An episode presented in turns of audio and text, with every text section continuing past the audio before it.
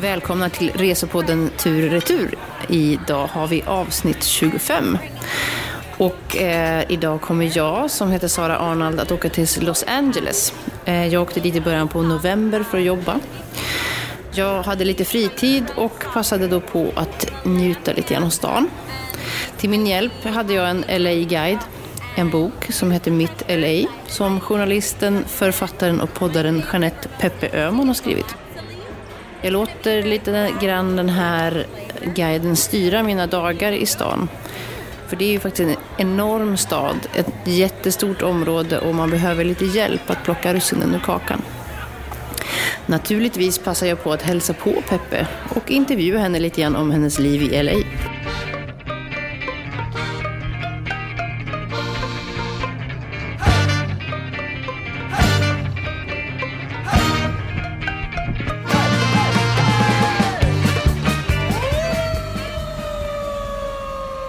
Jag landar på LAX.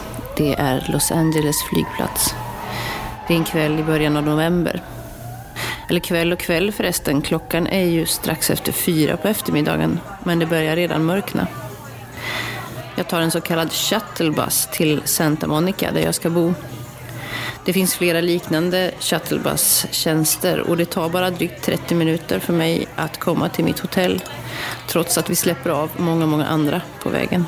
Färden kostar 15 dollar. Det är ofta soligt i Los Angeles, men temperaturen tycks vara lite oberäknelig.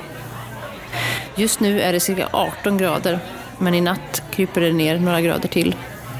På dagarna under min vistelse är det mellan 20 och 25 grader. Det är mycket behagligt. Men varannan människa jag möter har täckjacka och varannan har shorts. Så det är kanske att det är en mittemellan säsong.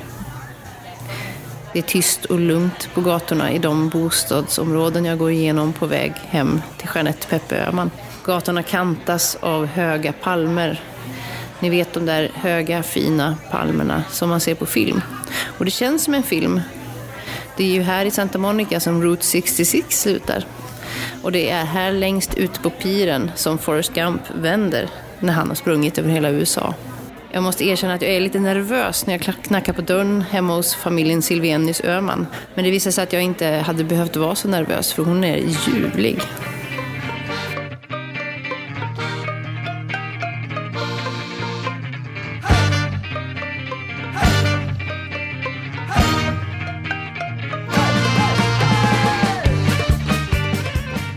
Jag eh, sitter här i Peppe Öhmans kök i Santa Monica i Los Angeles. Um, och jag är här för att jag har läst en bok som kommit ut på Caravan förlag som heter Mitt Los Angeles och det är då Jeanette Peppe Öhman som har skrivit den. Och vilken coincidence att jag råkar sitta här i ditt kök. Ja, vem kunde tänka det? Ja, välkommen hit. Tack. Eller jag ska Eller välkommen, välkommen hit. välkommen hit. Ja, tack. Vem är du? Jag är, åh vilken svår filosofisk fråga, men eh, jag är väl eh, Peppe Öhman heter jag, Jeanette på riktigt. Jag är journalist, författare och bloggare och podcastare. Jag är väl en sån här typisk, eh, Renässansmänniska. ja men precis, som försöker göra allt samtidigt för att överleva. Och, eh, men jag känner också att jag har en otrolig tur, för jag verkar göra bara sådana saker som jag tycker om. Jag, eh, jag får skriva och prata Ja. Och rida på hästar. Så att, Vi ska ju iväg och du ska rida på häst snart. ja, Mm. jag försöker rida två gånger i veckan åtminstone. Och det är, liksom, det är det bästa. Det är kanske det bästa jag gör just nu på Mm. min fritid här i, i Los Angeles. Men du, den här eh, Mitt Los Angeles, eh, behövs det en LA-guide? Ja, men jag tror det faktiskt. Los Angeles är ju en väldigt svår eh, turiststad. Det är inte som att eh, stiga av eh, flygbussen i Paris och bara snubbla in på Champs-Élysées eller, eh, eller eh, se Eiffeltornet eller komma till Rom. Det är, liksom, det är självklara städer där man, ser, eh, Mm. man, man vet hur man ska gå och man ser liksom, överallt finns det en massa historiska platser och bra restauranger. LA är ju en så otroligt stor stad som är utspridd på ett jättestort område. Så, alltså, det, är, det är som en organism, det är en ja, men, jätte, jätte, jättestad. Ja men det är det och det är liksom sällan man bara åker någonstans och sådär av misstag och har tur ramlar in på en, ett superbra ställe. De allra bästa restaurangerna och nattklubbarna ligger i ganska så anonyma byggnader. Och, eh, och samma sak med affärer, man måste, eh, för att få ut någonting av den här stan måste man verkligen veta vart man ska åka. Mm. Och då blir den här guiden lite grann som plockar russinen ur kakan, tänker ja. jag. Att man får lite hjälp och guidas in. Och jag har ju faktiskt redan, eh, redan hunnit med en plats. Jag kom ganska sent igår kväll, var jättehungrig och jättetrött och behövde någonting att äta. Då gick jag upp på Pono Burger som jag var jätteglad att, att jag fick ja, lite vägledning det? till. Det var jättegott. Ja, vad roligt att höra. Det är alltid så Posh Burger med svamp och tryffel. Ah. Mycket gott. Well played, den har jag också ätit. Ja, men det där är ett ställe man inte hittar till om man inte vet att det finns. Nej, om det är svårt att se skillnad också. Vissa restauranger ser lite sunkiga ut och så tror ja. man att det är snabbmat eller någonting. Ja. Så, eller, eller det finns en massa jättebra sushi-restauranger i små stripmalls till exempel. Mm, mm. Om man går förbi dem tror man att den här fisken har legat där två dagar för länge. Men så visar det sig att det är världens bästa sushi. Ja, och det, man måste prova runt lite grann också. Ja. Om man ska hitta rätt och när man kommer direkt från direkt från flyget så är det inte direkt så att man har, man har inte kunnat göra så mycket research så att man, då behöver man ju faktiskt en guide. Ja, och när man kommer från flyget vill man ju ha mat. Ja, ja verkligen. Ja, kanske eh, på sin plats att säga att jag inte är sponsrad på något vis av Caravanförlag. Jag tycker bara att det är väldigt, väldigt bra guider. Och det, den här podden är inte på något sätt en, en ersättning för, för boken utan någon slags man kan säga att jag gör en liten test av boken. Jag kommer åka omkring här och, och prova lite olika restauranger och och cykla och träna och shoppa innan jag åker hem på fredag. För det är en ganska kort vistelse jag har i Los Angeles. Jag är bara här i fem dagar. Ja, det är jättekort. Ja. Nästan för kort. Men du har varit här förut? Ja, det har jag i och för sig. Men hur lång tid bör man ha på sig om man ska hit? Um, alltså jag, för mig tog det ju sex månader innan jag fattade staden, liksom, mm. hur stadsdelarna ligger i relation till varandra och vart man ska åka. Men eh, riktigt så ambitiös måste man inte vara som att flytta hit på sex månader. Nej. Jag tycker att man, eh, beroende på vad man gillar, säg att du älskar musik eller du är stand-up eller att träna eller eh, surfa, så väljer man stadsdel på basen av det man gillar mest och så mm. håller man sig lite i den, i mm. den delen och så gör man det. För att eh, den här staden är så enorm och det finns, man kan liksom göra precis som man vill och man, liksom, man kan stanna här hur länge som helst. Så det är bara att att tänka nu är det här, väljer ut några grejer jag helst av allt vill göra och så kommer jag tillbaka en annan gång och fortsätter jobba på stan. Mm. Så äh, minst en vecka tycker jag. Ja. Man har ju lite jetlag att bli av med också. Ja, den är ju tuff alltså. Nio timmar om man kommer från Stockholm eller från ja. Sverige.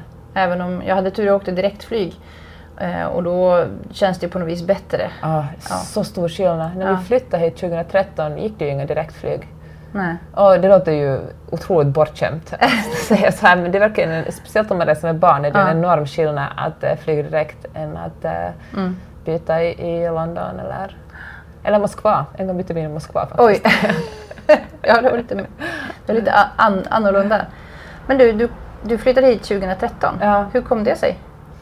Det var ett lyckligt misstag. Jag jobbade på en uh, nyhetstidning, Hufvudstadsbladet, i Helsingfors i Finland, som jag kommer ifrån, som ni kanske mm. hör. Och, uh, och så regnade och var ganska tråkigt väder och så fick jag för mig att söka ett stipendium för att göra en masters på ett universitet någonstans i USA. Mm. Och då satt jag och tvekade mellan uh, Columbia i New York, nu minns jag inte om det var Berkeley eller Stanford i norra Kalifornien, mm. eller University of Southern California. Mm. Då tänkte jag, okej, okay, Southern California, där är det i alla fall varmt. Mm. så fick jag det stipendiet. Jag hade liksom aldrig varit speciellt sugen på Los Angeles innan det.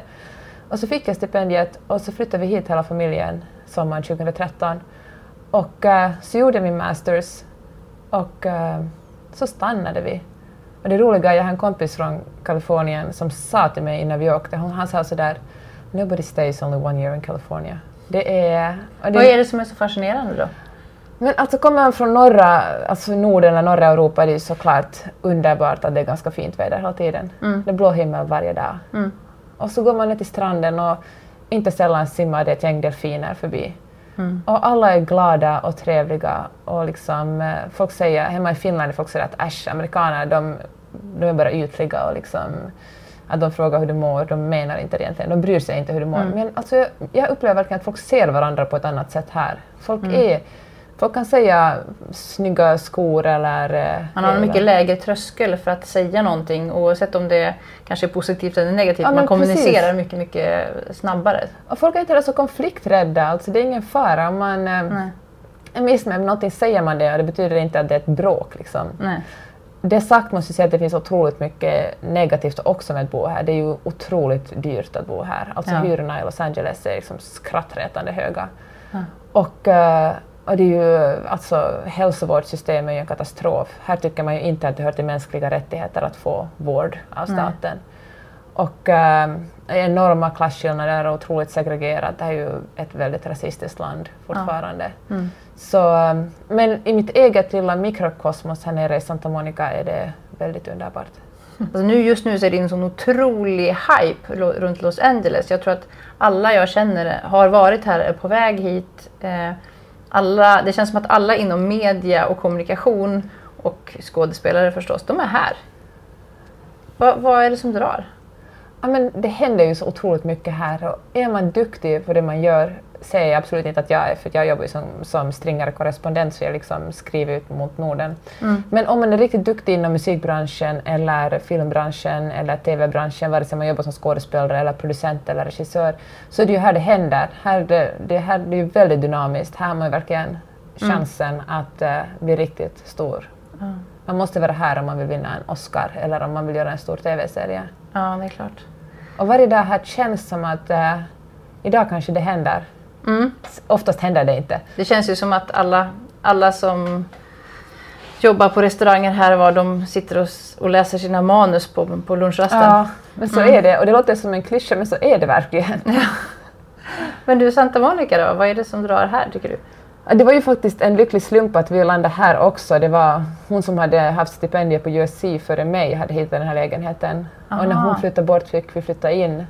Och eh, jag visste ju ingenting. Jag började kolla på liksom, Google Maps ungefär var det låg och så tänkte vi Ja. att vi kan väl börja här. Mm. Klipp till fem år senare när vi fortfarande Så ni har bott på samma, i samma lägenhet sedan Ja. ni kom? Och, är, det, är eh, det svårt att få lägenhet? Ja, det beror ju på, som allt annat i nästan, beror på hur mycket pengar man har. Ja, och hur mycket credit man har va? Ja, Ja. vi hade ju tur eftersom den här eh, bostaden är rent control. Bostäder som är lite äldre, tror de är tre- 40 år gamla, byggda liksom typ på tidigt 70-tal, sen 60-tal, har rent control så hyran kan inte höjas enormt mycket. Det är ju en ganska hög grundhy grundhyra men, men, eh, men vi har liksom, jag tror inte vi ska ha råd att bo i en lägenhet på öppna marknaden på det här, Nej, vid det här okej. läget. Mm. Men är, är det någonting du tycker i Santa Monica som är trevligare eller roligare än att bo längre upp i Beverly Hills eller i eh, Mm. Los Feliz? Eller... Alltså jag tror att vi antagligen hade flyttat till eh, Echo Park eller Silver Lake Ja. ifall eh, vi inte hade fått den här lägenheten. Där det, pyttel, det är ju också väldigt gentrifierat men det är ju lite billigare lägenheter.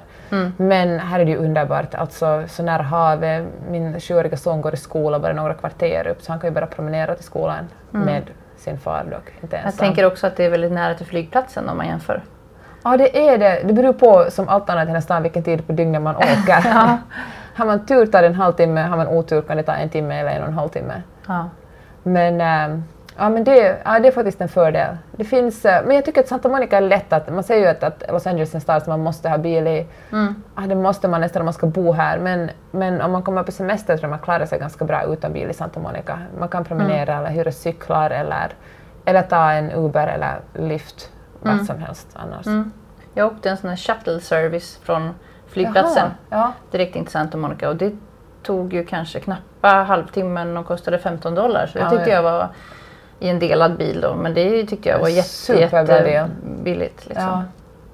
ja, men det är ju alltså, jag brukar också använda de här delarna, alltså Lyft, åkte Lyft eller, Uber då, som du delar liksom? Eller? Nej, det här heter Super Shuttle. Jaha. Så det finns olika små shuttle, då åker man typ som en minibuss och så Ja. får man åka kanske tre, fyra personer som ska åt samma håll Ja. och så släpper de av en längs vägen då. Ja, men det är perfekt. Men det brukar jag välja med, alltså med Uber eller Lyft också. Då kan man dela bil med en eller två andra personer och så kostar Aha. det liksom en spottstyver för att ta sig från Ja, ett ställe till ett annat. bra tips. Ja.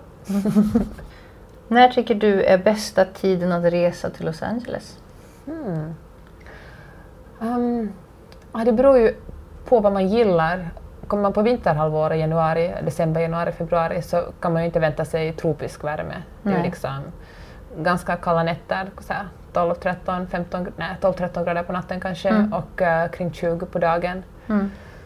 Och, eh, men det sagt kommer man liksom november, januari, februari är ju flygbiljetterna otroligt mycket billigare än Ja. när man vill flyga kring jul och, och sommar.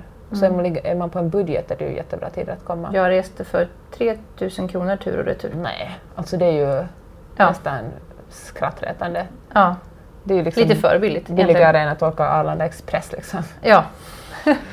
Um, men uh, alltså jag tycker ganska mycket om oktober till exempel. Mm. Då är det inte för varmt men ändå varmt. Har man tur har man riktigt varma Det var väl Nätter. en värmebölja i Ja. år i oktober va? Jösses så det var varmt. Alltså det var liksom närmare 40 grader här nere i Santa Monica och här är det ju alltid 10 grader svalare än inne i stan eftersom eh, det kommer så mycket fläktar från havet.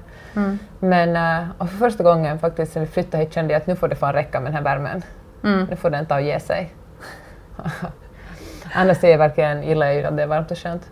Ja, man får gå till något sånt offentligt bad och svalka av sig eller springa Ja. rakt ut i havet antar jag. Ja, det Ja. kan man ju alltid göra. Ja. Ehm, hur gör man med boende och sådär? Vad finns det för alternativ? Ah, det är en svår fråga. Det det är på- dyrt. Jag Ja, tycker att det är svindyrt. dyrt. Hotell är verkligen svindyra. Um, Airbnb rekommenderar jag. Och kom Mm. ihåg att man kan alltid pruta på Airbnb. Man behöver liksom inte Okej. nöja sig med det priset. Det finns stort utbud. Ja, det finns det. Om man absolut vill ha Airbnb med pool kan det vara dyrare och, Mm. och det finns ganska få sådana här nere i Santa Monica och Venice. Men alltså en, en del en lägenhet med en kompis Mm. liksom är ju ett superbra tips. Alltså hotell kan ju kosta 4 5 600 dollar natten så det är Mm. absurt dyrt. Um, hostel. Mm. Kan, det finns ett, ett forum som heter Svenskar i LA på Facebook som man kan kolla. Där brukar folk hyra ut sina lägenheter kring jul och sommar Aha. Och frågar runt där om man kan få. Mm. Jag bor ju själv på hostel ganska nära piren. Ja, Och nu när jag räknade ut vad det kostade så tror jag att det landade på 375 kronor, svenska kronor per Ja. natt. Då.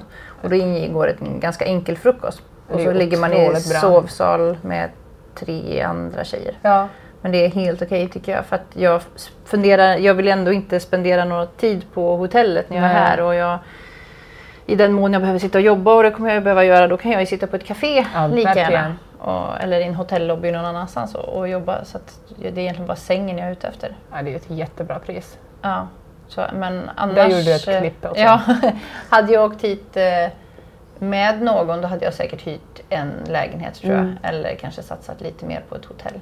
När man Ja. vill ha lite privacy sådär. Men nu, nu känner jag mig lite, lite cheap här. ja, men jag tycker det var bra gjort. Jag tänkte på när jag kom in med min shuttle igår. Det mörknade väldigt tidigt. Ja, Ja. Alltså- det- så, nästan som det, var i Stockholm, som det är i Stockholm nu. När man vaknar på morgonen så är det mörkt och när man kommer hem från jobbet är det mörkt. Ja. Och på något vis så är det, funkar så i hjärnan att man tänker att man ska åka till en lite mer, en varmare destination. Att det ska vara jättelånga kvällar. Nej, det är det ju inte. Utan Nej. vid fem så var det ju mörkt. Att det blir ju mörkt. På vinterhalvåret blir det mörkt så mycket tidigare än vad jag trodde. Jag också när vi flyttade hit. Ja. Och eh, man är ju mycket tröttare. Kroppen påverkas ju också av att det är Mm. mörkare här. Det är något Men- märkligt tycker jag när man kommer... Jag känner mig alltid väldigt ensam när jag kommer till en stad. När Ja. jag reser någonstans. Reser ensam, man går av på en shuttle, man hamnar i en stad och klockan var bara fem. Men det kändes som att jag var på andra sidan jorden. Ja, men det är du. Och, ja, jo. jag.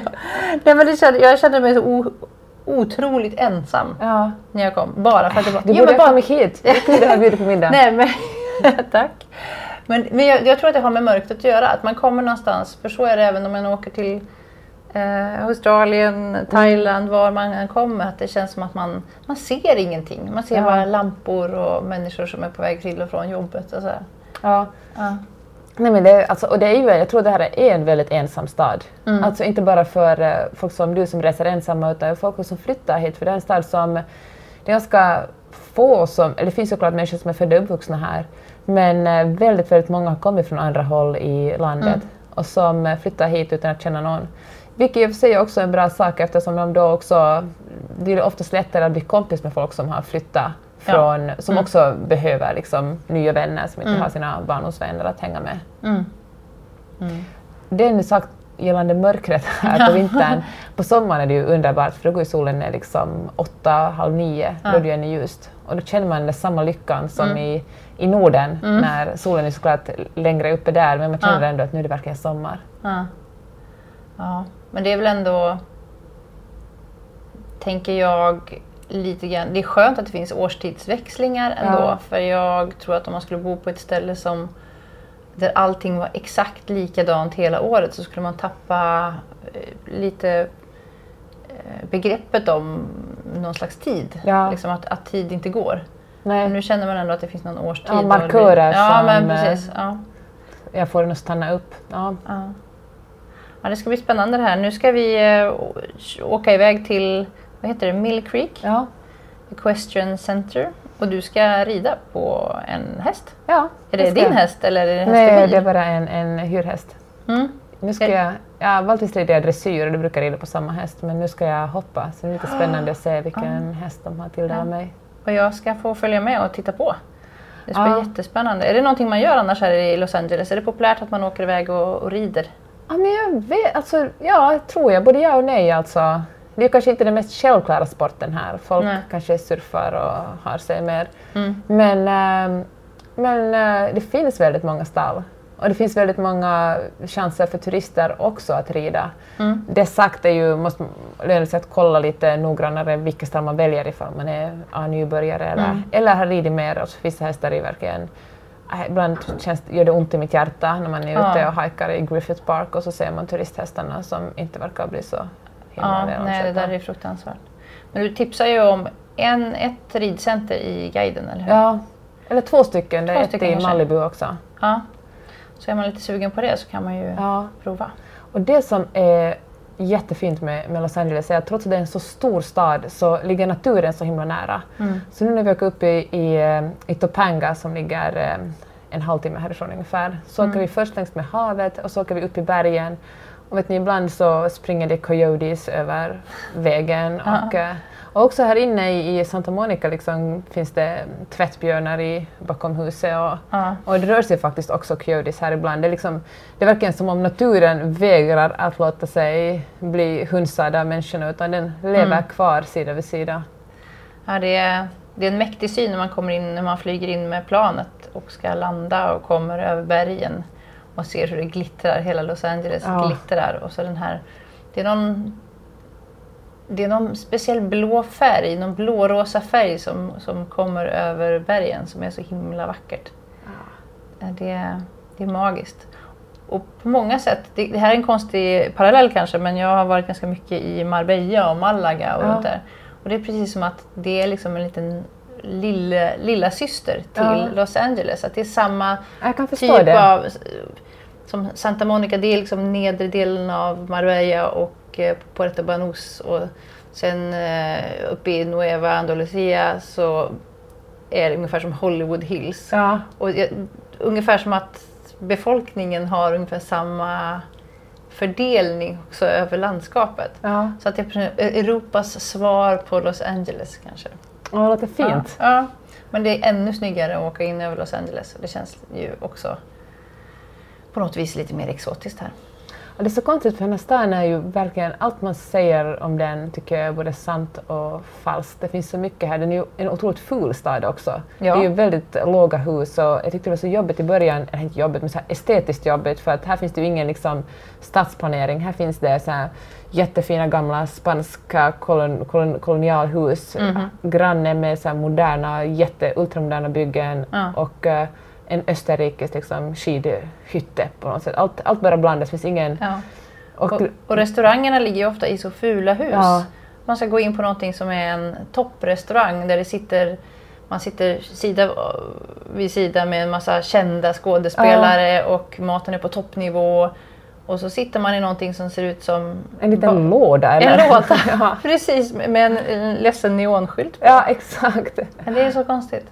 Ja, men det är precis det. Och det var, för ofta många, till exempel en av de restauranger jag kom tänka på nu var eh, Delilah som ligger inne i West Hollywood, som verkligen är en liten låda som, och med en liten neonskylt utanför. Som eh, första gången man åker dit åker man förbi och tror verkligen inte att det, kan väl ändå inte vara här. Och stiger man in och så kommer man in till liksom en helt annan värld. Ja, de gillar att vara lite hemliga här. Ja, eller hur? Men det är, palmerna gör mycket tycker jag när man kommer åkande nerför gatan. Ja. Sådär. De här långa, långa, raka palmerna.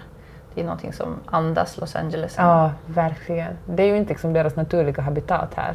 Nej, de har planterat in dem. Ja. Och det hörde jag i en annan podcast tror jag, att de har bestämt sig för att de inte ska återplantera dem när de Ja. är borta. Så att när de är borta sen, då är de borta. Det är så sorgligt. Är Jag tror att det för- var i Blankens Svanberg som jag hörde Ja, det. jag tror faktiskt också. Ja. Mm. Men det, är en, eh, alltså det här är en svår stad att inte bli förälskad i. Jag Mm. tror att det kräver kanske lite tid. Det är ingen stad som, som liksom bara tar en på studs. Den både stöter ifrån en och drar in Ja. en samtidigt. Men jag tror att om man, liksom, eh, om man vågar investera lite intresse i den så blir man störtkär. Mm. Men den eh, bjussar inte på något sådär automatiskt. Liksom. Det är inte sådär, den är inte så den är inte så fjäskig av sig. Nej, det är den inte. Ja, det ska bli kul det här. Jag ska ju resten av veckan ska jag cykla, springa, gå och äta mig igenom den här guiden. Så får vi se. Jag tror att det blir den här, de här Santa Monica Stairs imorgon. Tror Ja, jag. där sprang jag igår. Ja, jag såg, såg det på, på, eh, på Instagram, på Instastories Ja. tror jag. Ja. Eh, om man vill följa dig Peppe, var hittar man dig annars? Man hittar mig på bloggen Livet och LA på Insta, Peppe Ohman Mm. och eh, på Adlibris som Peppe Öhman. Ja. Tack för att jag fick komma och hälsa på dig. Tack så hemskt mycket för att du ville prata om Los Angeles med mig. Ja, nu åker vi och rider. Yes! Ja.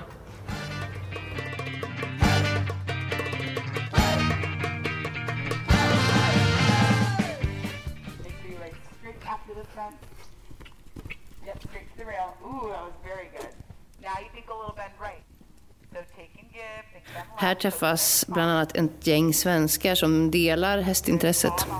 Idag är det hoppning i en av paddockarna. Instruktören är trygg och peppande och hon pratar konstant. Och jag som inte har suttit på en häst på 20 år, jag blir också sugen på att testa. Men det är bäst att jag lämnar det här åt proffsen.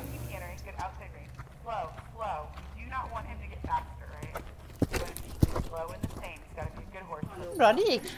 Tyckte ni var... Fin häst. Ja. Ni, såg, ni var fina ihop. Mm.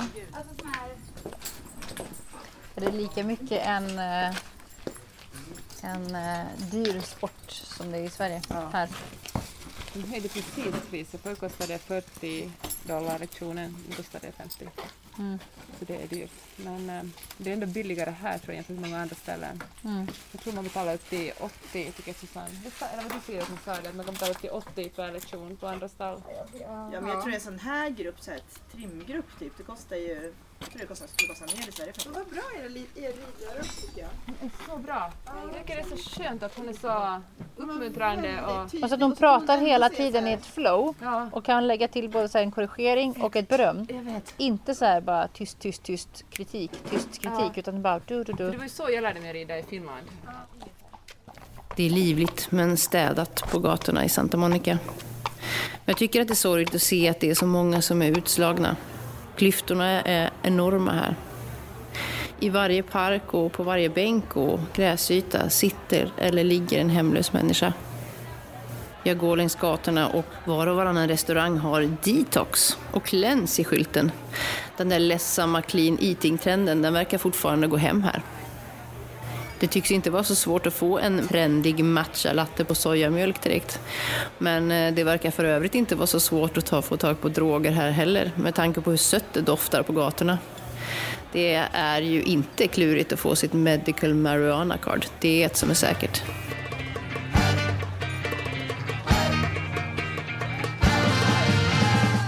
Motion.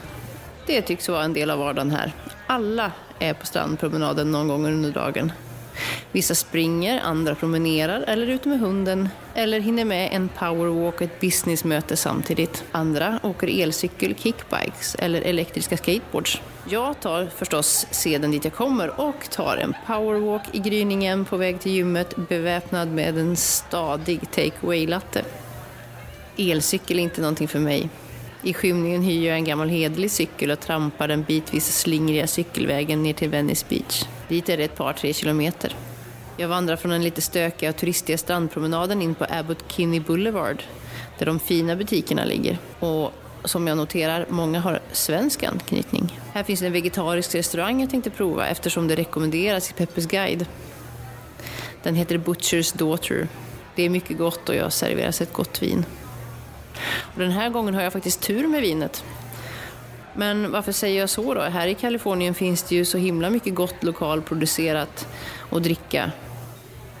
Ja, och det är märkligt men trots att det finns vinkunniga personalen på restaurangerna och till och med sommelier på vissa håll så verkar det lite främmande för dem att rekommendera vin som passar till maten.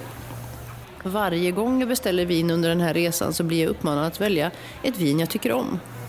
Och jag envisas varje gång med att be om en rekommendation men det vill sig inte riktigt. Här är det tydligen viktigare att man själv ska känna att man är i förarsätet och det tycker jag är lite trist. Så sitter jag nu på Butcher's Daughter.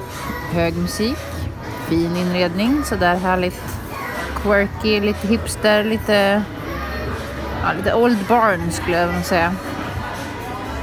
Det är snyggt, eh, det är trendigt och det är vegetarianskt och eh, det finns också mycket veganskt på menyn. Sitter och äter sötpotatis och quinoa crab cakes. Det heter ju crab cakes men det har inga krabbor i sig. På samma sätt var det mycket annat i andra rätter som hette bacon men som inte var bacon och så. Eh, mycket gott, ganska starkt. Medeldyrt. En stor förrätt kostar kanske 19, 19 dollar. Men det får det vara värt för det var väldigt, väldigt gott.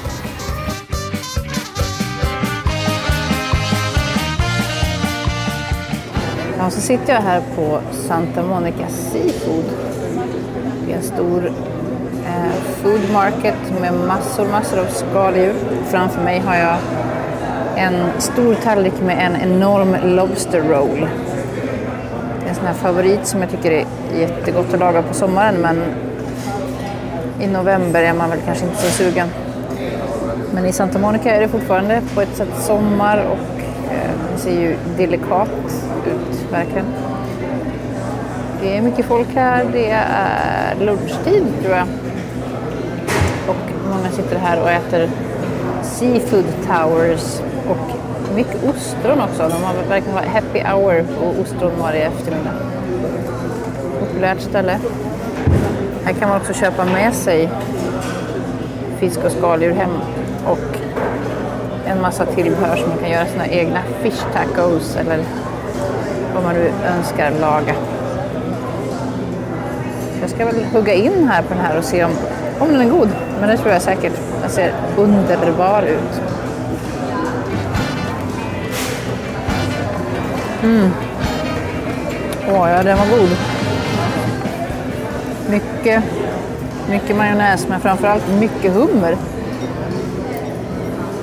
Mhm. Jag börjar åka Uber överallt dit jag inte kan ta mig till fots. Jag har ju bestämt mig för att jag inte ska hyra bil under den här resan. Det tar ungefär 40 minuter att åka från Santa Monica till West Hollywood och på vägen får jag en hel livshistoria av en ung ingenjörsstuderande. Så han är ute och kör sin Uber för att kunna köpa fina julklappar till sina släktingar. Vi pratar en del om hur Los Angeles har förändrats.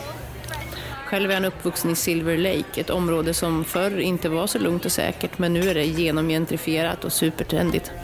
Målet för min Uberresa är The Grove. Och The Grove är ett litet shoppingcenter som ser ut som en söt liten by.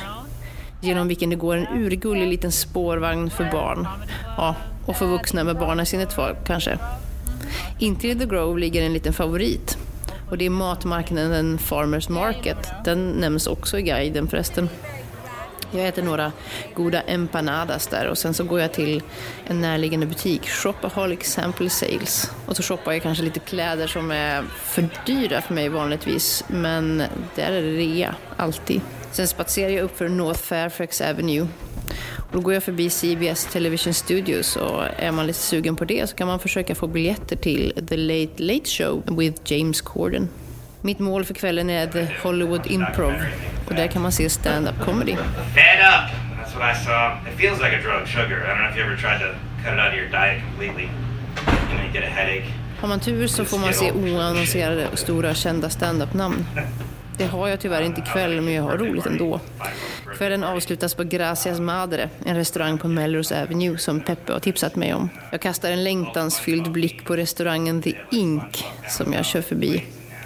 Där åt jag en vidunderlig middag senast jag var här. Men Gracias Madre gjorde mig inte heller besviken. Och jag tycker att det är så nu när jag är ute och reser ensam en del, att det är lätt att få plats även på trendiga restauranger. Det finns ju alltid nästan ett bord eller en liten plats över. Eller i alla fall en plats vid baren. Sitter man i baren så kan man ju alltid konversera bartendern också och det är ju roligt. Mätt och trött tar jag återigen en Uber. Den här gången åker jag hemåt, ner mot Santa Monica. Och chauffören, han säger inte ett ord.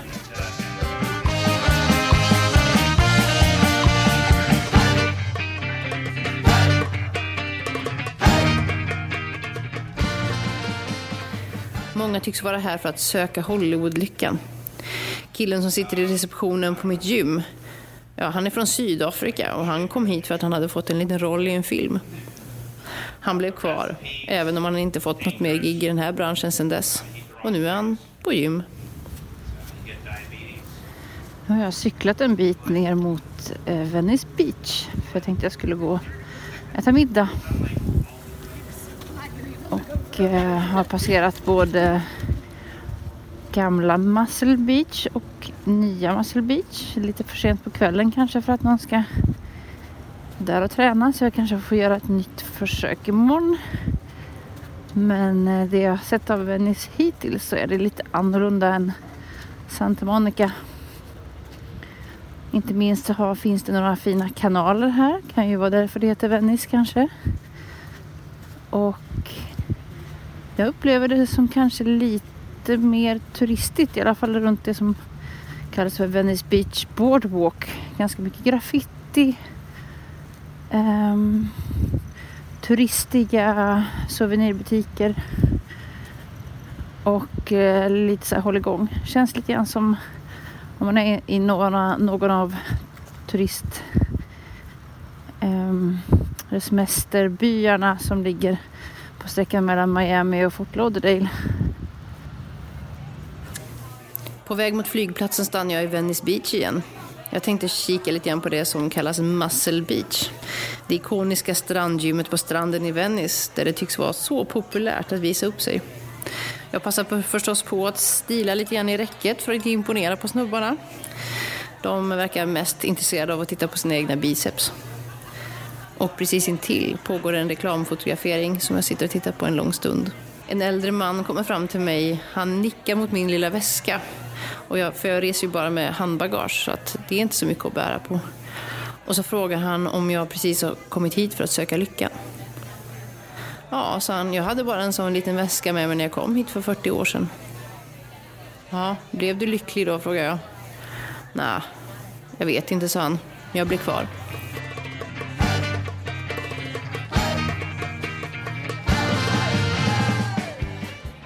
På väg i min sista Uberresa mot eh, mitt flyg så tänker jag att det här kan ju faktiskt ha varit en av mina bästa resor under 2017. Kanske beror det på att jag känt mig väl guidad av boken. Kanske beror det på att jag fick träffa en sån smart och härlig och empatisk person som Peppe Öhman. Eller kanske är det för att jag känner mig så hemma i LA. Eller kanske allt på en och samma gång. Vill du veta mer om Jeanette Peppe Öhman så har hon en blogg. Den heter Livet och LA. Hon har inte bara en utan två podcasts. Den ena heter Magnus och Peppes podcast som hon gör tillsammans med sin man Magnus.